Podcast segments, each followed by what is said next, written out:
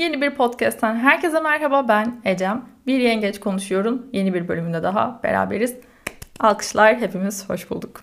Psikolojiyle daha doğrusu kendi psikolojimle böyle yakından ilgilenmeye başladığım günden bu yana öğrendiğim en ilginç şeylerden ya da bana en ilginç gelen sizinle ilgili yapılan eleştirinin sizinle değil tamamen yapan kişiyle alakalı olduğuydu. Yani çıkış noktasıyla alakalı.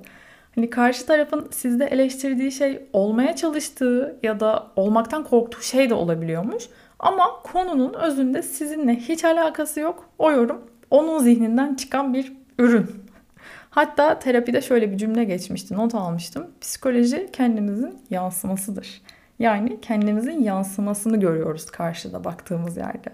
Instagram'da geçenlerde bir fotoğraf gördüm. Normal bir fotoğraftı böyle bir e, işte influencer'ın. Ben yorumlara tıklıyorum çünkü yorumlarda artık gözlem yapıyorum bu farkındalığımın arttığı konularda. E, fotoğrafın altında şöyle bir yorum vardı. Bilekliğini gösteremeyeceksin diye ödün koptu. Tamam gördük.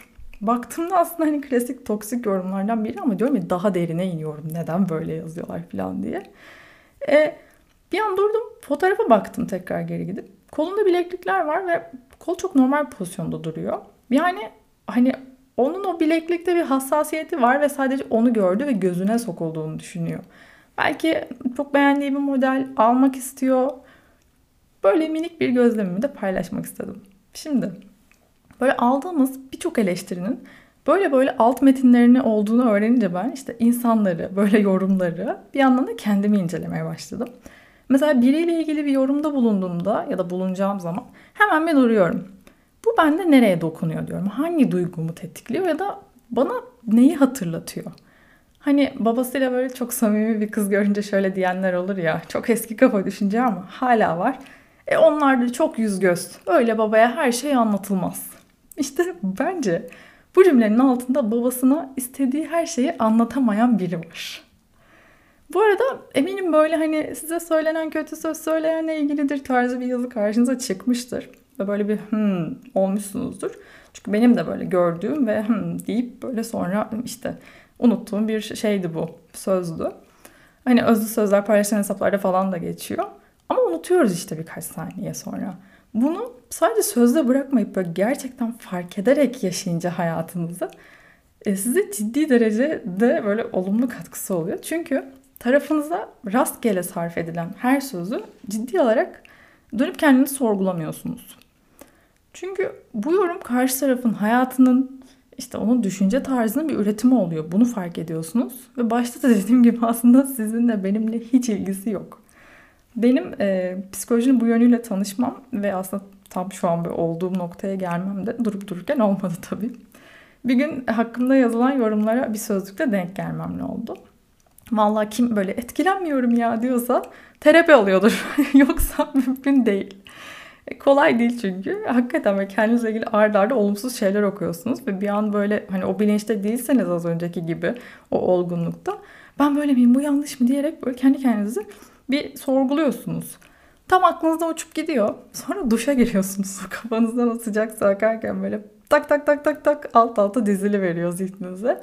Ki ben hani rüzgara karşı yürümeye alışık bir tipim. Böyle tercihlerim, işte isteklerim genelde onaylanmazdı. Böyle eleştirilen, eleştirilen bir tiptim yani onaylanmaktan çok. İşte ben bu yorumları okuduğumda o haftada tam terapi seansım vardı. Ve böyle terapinin konusu kendiliğinden belli olmuş oldu. Ve terapi demişken bu bölümü hayatıma online terapinin girmesini sağlayan Hayvel'in katkılarıyla hazırladığımı da sizinle paylaşmaktan mutluluk duyarım. Çünkü Yıllardır başlamak istediğim terapi ben ona bir türlü gidemeyince Hayvel sayesinde online olarak eve geldi. Ve benim kendimi keşfetmemin, çokça korkumu törpülememin, hatta bu podcast kanalının da başından beri söylediğim gibi hani açıp anlatmaya başlamamın yani sayamayacağım birçok şekilde de hani kendimi çok daha iyi hissetmemin sebebi benim iki yıla yakındır düzenli olarak devam ettiğim bu terapi seansları. Eğer Hayvel'i daha önce hiç duymadıysanız ki burada ben zaman zaman bahsetsem de Hayvel online terapi platformu. Önce kayıt oluyorsunuz ve e, bu sırada belli sorulara yanıt veriyorsunuz. İşte bu yanıtlar sonucunda sistem size bir psikolog öneriyor ve o psikologla 15 dakikalık ücretsiz ön görüşme yapabiliyorsunuz. Uyuştuysanız seansınızı alıp paketinizi, randevunuzu oluşturabiliyorsunuz. Ha eğer içinize sinmediyse ki çok normal insanız. Yeni bir psikologla yine ücretsiz bir ön görüşme yapabiliyorsunuz. Seanslar kaydedilmiyor ve bilgileriniz gizli tutuluyor.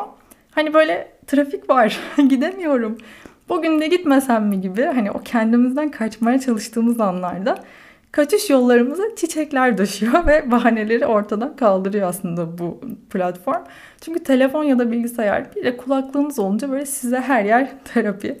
Eğer benim gibi böyle bir Haziran günü daha doğrusu dediğim gibi evet o gün bugün ve kendim için artık bu adımı atıyorum diyorsan Ecem 10 kodu ile yeni başlayanlar için indirimimiz var. Hayve ile başlayanlardan her gün aldığım mesajlarla gerçekten ben çok mutlu oluyorum. Dilerim daha fazla ertelemeden sen de aramıza katılırsın. Nerede kalmıştık? İşte terapinin hayatıma girmesiyle öğrendiğim şeylerden biri de herkesin karşı tarafı eleştirdiği cümlelerde kendinden kaynaklı bir şeyler olması diyordum. Hakkımda yazılanları e, terapistimle o gün paylaştığımda şunu sordum. Bu yorumlar sana katkısı olan yorumlar mı? Senin işinle ilgili yapıcı bir eleştiri var mı içinde dedi. Düşündüm. Dedim ki yok. İşte kaşım, sesim, gözüm, tipim, tavrım. Hani dedi çektiğim videonun ışığıyla olabilir, kameranın açısıyla olabilir.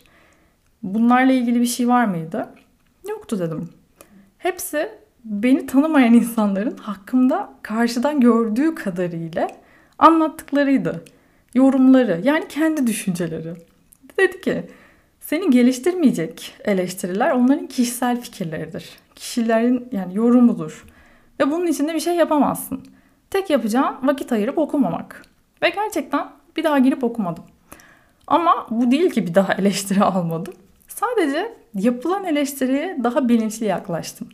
Hani bana fayda sağlamak için mi yapılıyor yoksa özellikle bir kusur aranmış ve bulunmuş mu?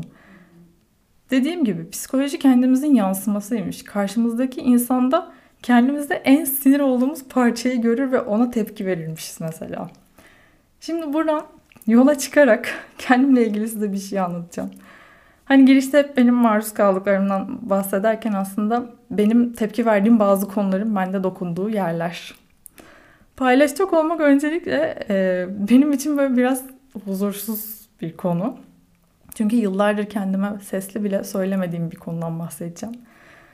Lafı şu an konuya gelmemek için ne kadar dolandırmak istesem de kendimi uzun süre suçladıktan sonra affettiğim bir konu ve başlıyorum. Biliyorsunuz yani artık biliyorsunuzdur bence. Çünkü her platformda işte hayvanlarla ilgili bayağı paylaşım yapıyorum. İşte yani kendilerini insanlardan daha çok seviyorum ayrı mesele. Ve zaman zaman hayvanını terk edenlere söylemediğini bırakmayan ben. Şu ana kadar tam 3 defa köpek bakmaya çalışıp bakamadım mesela. Yani finalde terk ettim. Şaşırdınız değil mi? Doğru söyledim. Şu an bunu sesli söylemek beni rahatlatmalı mıydı bilmiyorum ama çok rahatlatmadı. Bu süreçleri özetle anlatmam gerekirse iki defasında sebep benim aslında yaşça küçük olmam ve e, hayatımın kontrolünün %80'inin ailemde olmasıydı. Sözü dikkate alınan öyle düşüncelerine saygı duyulan falan bir çocuk değildim. İlki henüz ortaokula gidiyordum galiba. Annem böyle çok köpek istiyordum. Dayanamayıp bana pet shop'tan yavru terrier olması lazım. Köpek getirmişti. Almıştı yani daha doğrusu.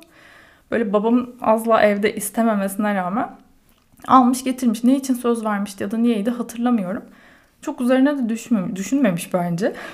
Yavruyu muhtemelen annesinden o kadar erken ayırmışlar ki gece boyunca ağladı. Biz de onu böyle kendi odamıza koymak yerine başka bir odaya koymuştuk. Böyle gece sesine uyandık. Annemle başına gittik. Annem beni uyandırdı. Ama sürekli şey diyor. Aman baban duymasın bu sesleri kızar. Aman baban duymasın kızacak. Ben bunları tabii duyunca korktum. Yani baba bize korku figürü ve kızma ihtimalinin cümle içinde kullanılması bile yetiyor. Aldım ben köpeği bunu duyunca kucağıma. Oturma odasına gittim. O ben oturur vaziyette böyle ağlamasın diye yarı uyur yarı uyanık sabah erkenden okula gideceğim. Sabaha kadar durdum. Öyle uyuduk işte yarı uyur yarı uyanık. Yanlış hatırlamıyorsam böyle bir ya da iki gece kaldı. Sonra sabah annem dedi ki geri mi verelim? Ya da ben mi teklif ettim hatırlamıyorum ama o söyledi sanki. Ve hayvanı tekrar pet shop'a geri götürdü. Şu an var ya düşündükçe bile içim cız acıyor. Zaten küçüğüm. Dediğim gibi öyle çocuklara söz hakkı tanınan bir evde değildi. Finalde önemli olan baskın karakterin huzur ve refahıydı evde. Bizde bu figür babamdı. Köpek gitti ve ben gittiği gibi bir oh çektim. Çok iyi hatırlıyorum. Ve babamı çünkü kızdırma ihtimalim ortadan kalktı. Uyuyabilirdim. Çocuksun zaten. Erken kalkıyorsun. Saat 6'da işte okula gidiyorsun. Bir de uykusuz kalmışsın. Uykuya geri dönmenin o şeyi var. Bu uyku. Mesela bu işte köpek sesi dedim ya şey yaparken ses hala beni rahatsız eder böyle öten aletler sürekli havlayan köpek sesi falan. Muhtemelen böyle bizim aile evindeki süreçten kaynaklı ama neyse bu konuya daha eğilmedim. Ee, ikincisi anneannemin benim hala nereden bulduğunu bilmediğim bir köpek bulup bizi aramasıyla hayatımıza giren iki numara. Böyle o da küçük boy, kıvırcık tüylü, karamel rengi bir köpekti.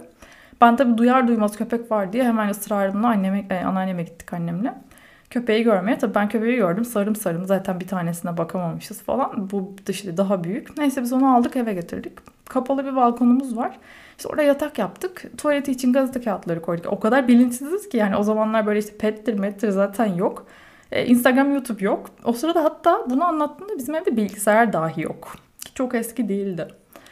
Ee, neyse odama alıyorum, seviyorum, oynuyorum falan. Sonra uyuyacağımız zaman işte yerine koyuyorum. Bu sistem annem, babam böyle, böyle annem babamı daha fazla tabii babamı mutlu eden tek sistem. İki ay böyle gitti. Sonra bizim yazlığa gitme vaktimiz yaklaştı. Babam başladı bu köpek yazlıkta olmaz demeye. Diyoruz ki neden olmasın? Aksine daha rahat bahçe var. İşte ev rahat. Olmaz diyor. Milletin bahçesine girer milleti rahatsız eder. Evde alt kata ses gitmesin diye parmak ucunda yürümemiz yetmemişti. Bir sonraki aşama kendi köpeğimizi, kendi bahçeli evimize etrafı rahatsız etme ihtimalinden dolayı götüremememiz eklenmişti. Bir gün okuldan geldiğimde köpek yoktu. Çok üzüldüm. Bahçeli birine verdik. iyi bakacaklar dediler ama bir daha ne yüzünü gördüm ne fotoğrafını gördüm. Anneanneme gittiğimizde sokaklara bak karamel karamel diye bağıra bağıra aradım. Gitmemin hatta yasak olduğu böyle mahallelere gittim. Bağırıyorum sokaklarda. Bulamadım tabii. Bilmiyorum ki kime verdiklerini. Muhtemelen çocuklukla ve böyle verdiğim tepkilerin karşılık bulamamasıyla bir süre sonra unuttum. Fark ettim ki bu olayı hiç böyle detaylı anlatmamışım ama. Şu an içim acıdı. Ne çok travma var aslında içinde ya. Şu an böyle o küçük heceme sarılmak istedim sımsıkı. Duyulmayan, görülmeyen, hassas kalpli küçük hecem.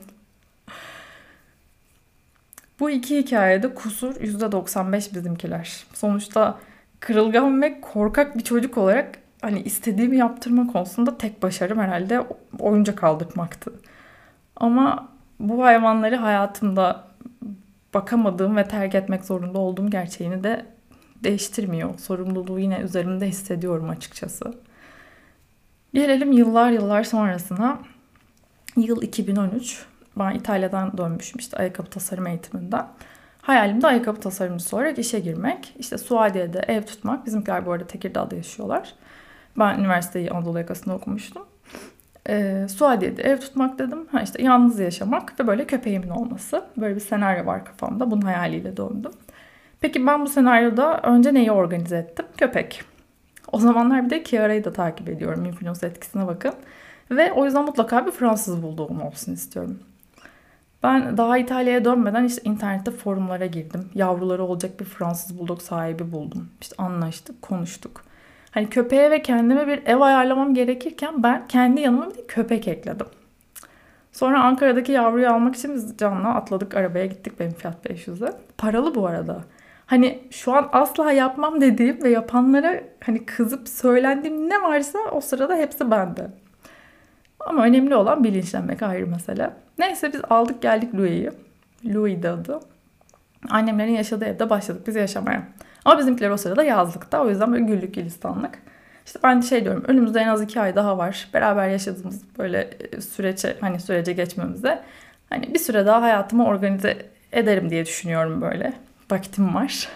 Vakit çabuk geçiyor. Bu sırada da köpek yavru olduğu için hani aşılardan dolayı dışarı çıkılmıyor. E, böyle çiş kaka eğitim diye bir şey yok yani evde pet var. Bizimkiler olmadığından biz bir şekilde hallediyoruz işte dert olmuyor. Kardeşim falan var. Derken yaz bitti. Ben iş bulamadım. Babam iş bulmadığım için ev tutmama izin vermedi. Param da olmadığından tek başıma da beceremedim. Olmaması gereken bir son yani böyle. Annem, babam, Yücem, ben ve köpek aynı evdeyiz. Ecem odandan çıkarma baban kızıyor. Hayvan sadece benim odamda. Ben sıkılmasın diye onun yanında. Alıp mut kucağımda mutfağa götürüyorum. Geri gelirken tekrar aynı şekilde kucağımda geri getiriyorum. Böyle her an ağzıma aşırı korkusu. Daha da stres. Üzerine hayvan kakasını yemeye başladı. Muhtemelen bu da benim yönetemediğim tuvalet eğitimi sürecinden kaynaklı. Ya da değildir bilmiyorum bu kadar da gömmeyeyim kendimi. Sonuç olarak benim bütün planlar yatıp evin ve başta benim bütün huzurum kaçınca ve üzerine de babam ya bu köpek gider evden ya ben deyince 4 ay sonra köpeğe daha iyi koşullarda olacağı bir yuva aramaya başladım. Önce kedili bir ev istedi. Bu sırada annem tabii benden daha fazla arıyor. Çünkü babamın stresi önce ona şey yapıyor. Oradan hafifleyerek ne kadar hafiflerse bize geliyor. Kedili bir aile istedi. Kedileri varmış. Neyse şey yaptık götürdük falan evlerine çıktık. Ama kediler stres olduğu için çok fazla. Ee, bir gece sonra geri aldık. Sonra bir yuva çıktı. Gerçekten güler misiniz ağlar mısınız ama Suadiye'de yaşayan daha önce işte köpeği vefat etmiş bir kız. Hala şaka gibi geliyor yani.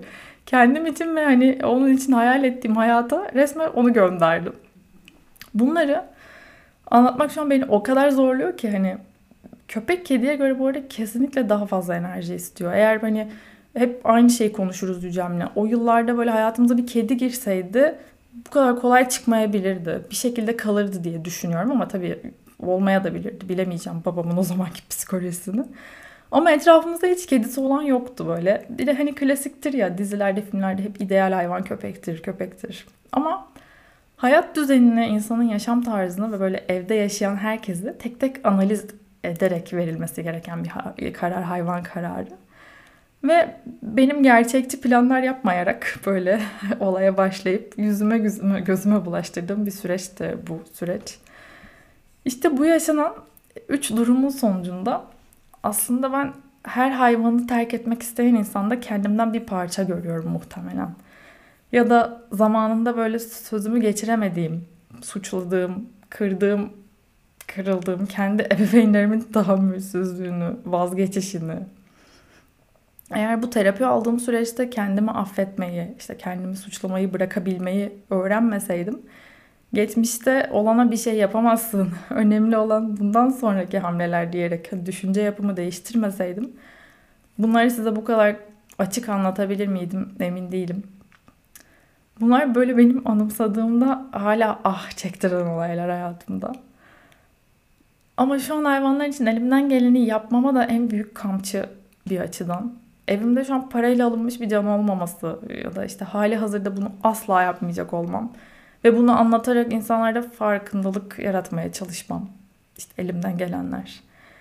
Yani ne yaşarsak yaşayalım ya da ne hata yaparsak yapalım telafi etmek istediğimiz sürece fırsatlarımız var hayatta nefes aldığımız sürece. İşte nasıl bırakırlar baktıkları hayvanları diyerek böyle zaman zaman büyük tepkiler verdiğim olaylar finalde e, ben de böyle tam bu hikayelere zamanında işte tepki veremediklerime ve kendime dokunuyor. Değişiyoruz. Değişmek farkındalık ve çaba istiyor. Değişime ve farkındalığımın artışına, artışıyla gurur duyuyorum. Ve kendimi affediyorum. Aşırı tepki verdiğiniz olaylarda bir an durun ve düşünün. Nereye dokunuyor diye. İçinden çıkmak istediğiniz ama doğru yolu alamadığınızı hissettiğiniz noktadaysa doğru soruları sorarak yönlendirebil sizi yönlendirebilecek uzmanlardan destek alabilirsiniz. Hayvel bu uzmanlarla sizi tam şu an olduğunuz noktada bir araya getirebiliyor. Açıklama kısmında verdiğim linkten hemen şu an başlama fırsatınız var. Ecem 10 kodunu kullanmayı unutmayın dediğim gibi. Dilerim dinlemesi keyifli ve size kendinizle ilgili yeni bir şeyler fark ettirecek bir podcast olmuştur. Bir sonrakinde görüşmek üzere. Hoşçakalın.